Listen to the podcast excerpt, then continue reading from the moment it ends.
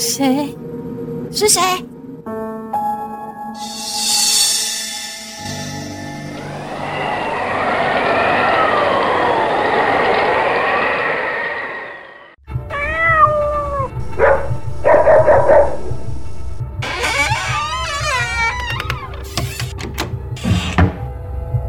农历七月鬼门开，怕鬼吗？为人不做亏心事，半夜敲门心不惊。欢迎收听可爱姐姐说鬼故事。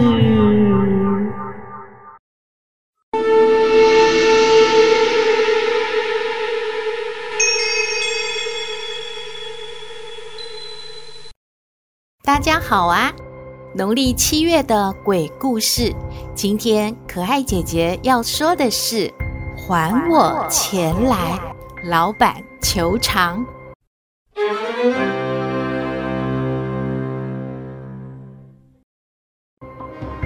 话说，在清朝的时候，有一个开客栈的秦老板。有一天，和秦老板一起出门收账的伙计，气喘吁吁的跑回客栈。大喊，老板娘，老板娘，不好了，不好了，老板娘，老板掉到河里面淹死了，啊啊！快，你快快出来啊，老板娘！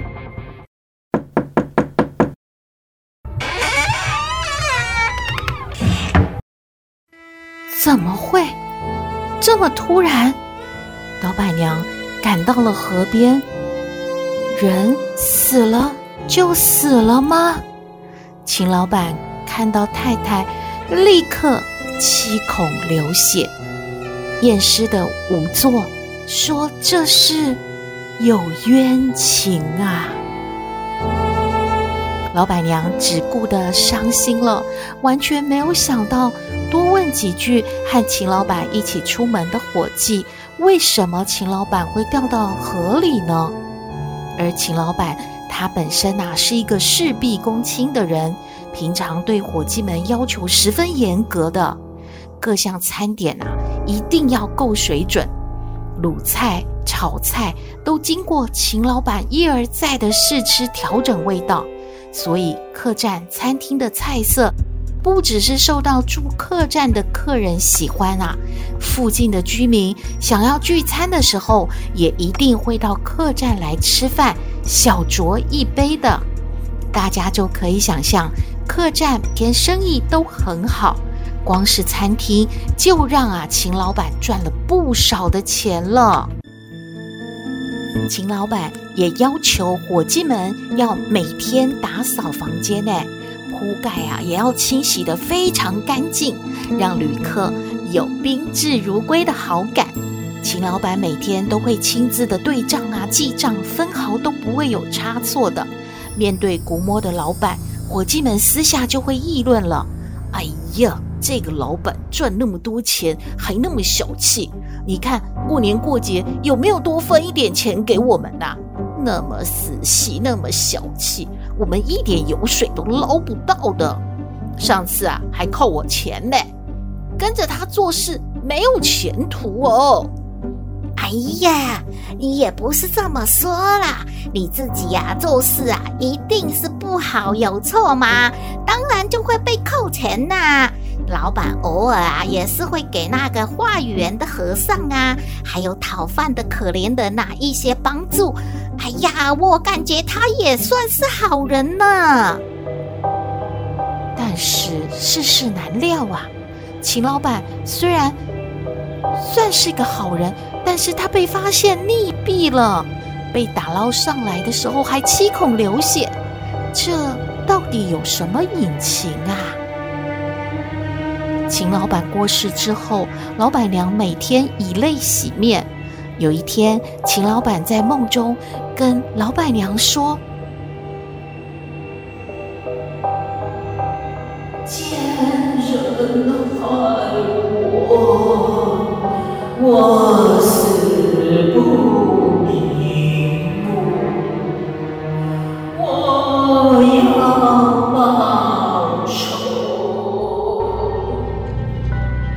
因为老板娘不善经营，客栈生意一落千丈，伙计们又贪污捞钱，客栈很快就倒了，而老板娘呢，也抑郁而终了。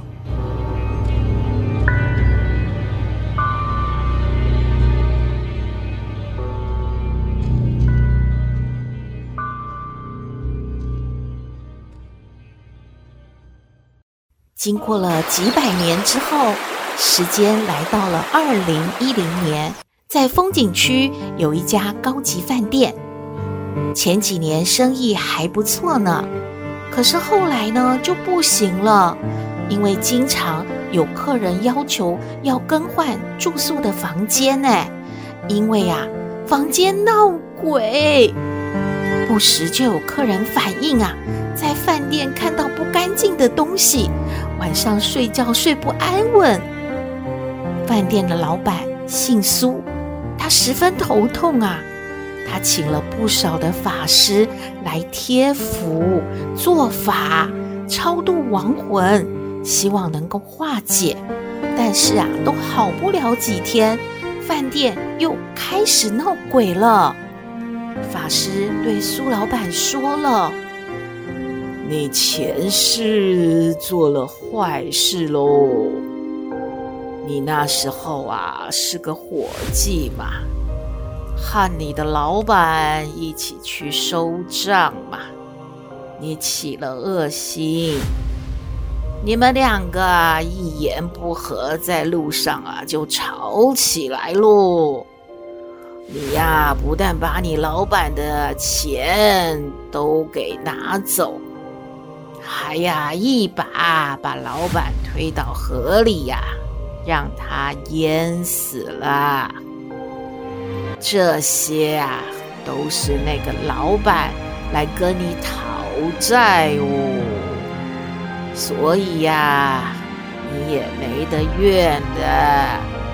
你就是啊，要多做法事啊，把这些啊怨气呀。化解开吧，我也只能尽力的帮你呀。你要知道，这又是钱，又是害命，这谋财害命啊，真的是太难啦。这个劫啊无解，这冤鬼怨气那么深，恐怕得要一命抵。一命喽！哎，到时候我也没什么办法，就先挡着吧。我尽力了。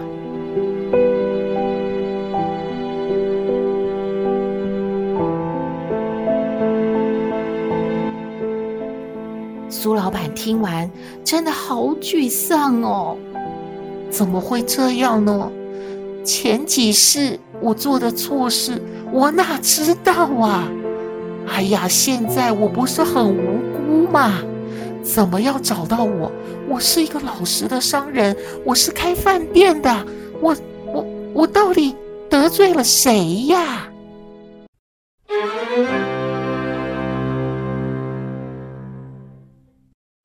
苏老板。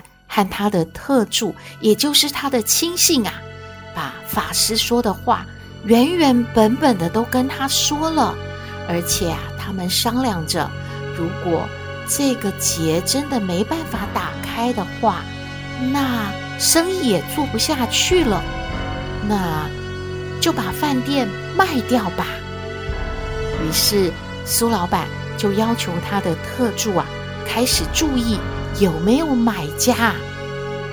赶快多联络一些企业主啊，看看他们喜不喜欢这个地方，赶紧啊把这个饭店脱手了吧。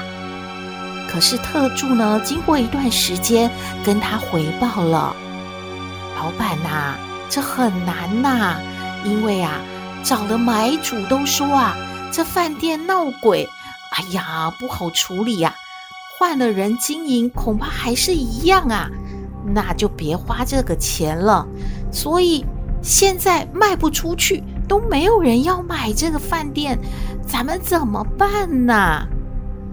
苏老板好头痛哦，感觉自己啊身体也是一天比一天差了。到底是怎么得罪了这个冤鬼呢？有一天，他的亲信，也就是苏老板的这个特助呢，他在一角跟法师说悄悄话呢。我看差不多了，这个老苏撑不了多久了。你再弄点鬼魅吓吓他，不久这间饭店就是咱们的了。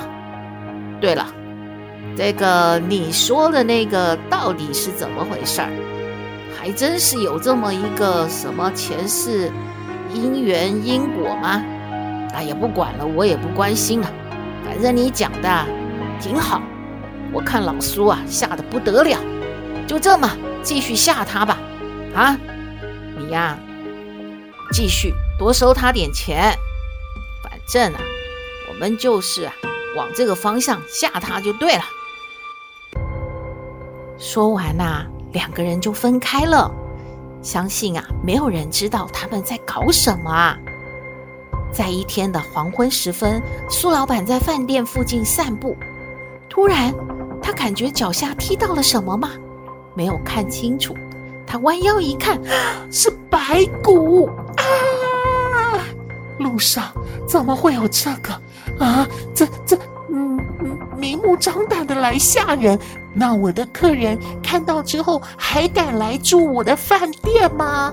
苏老板也是惊吓的不得了，就昏过去了。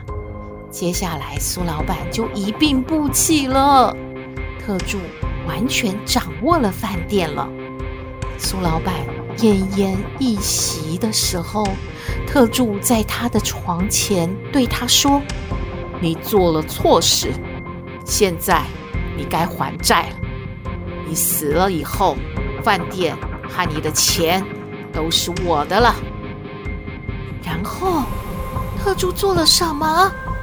他拿起了枕头，闷死了苏老板。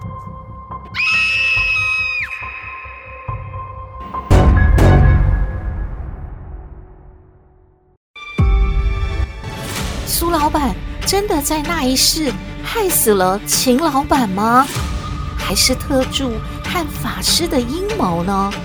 到底是鬼可怕，还是人可怕呀？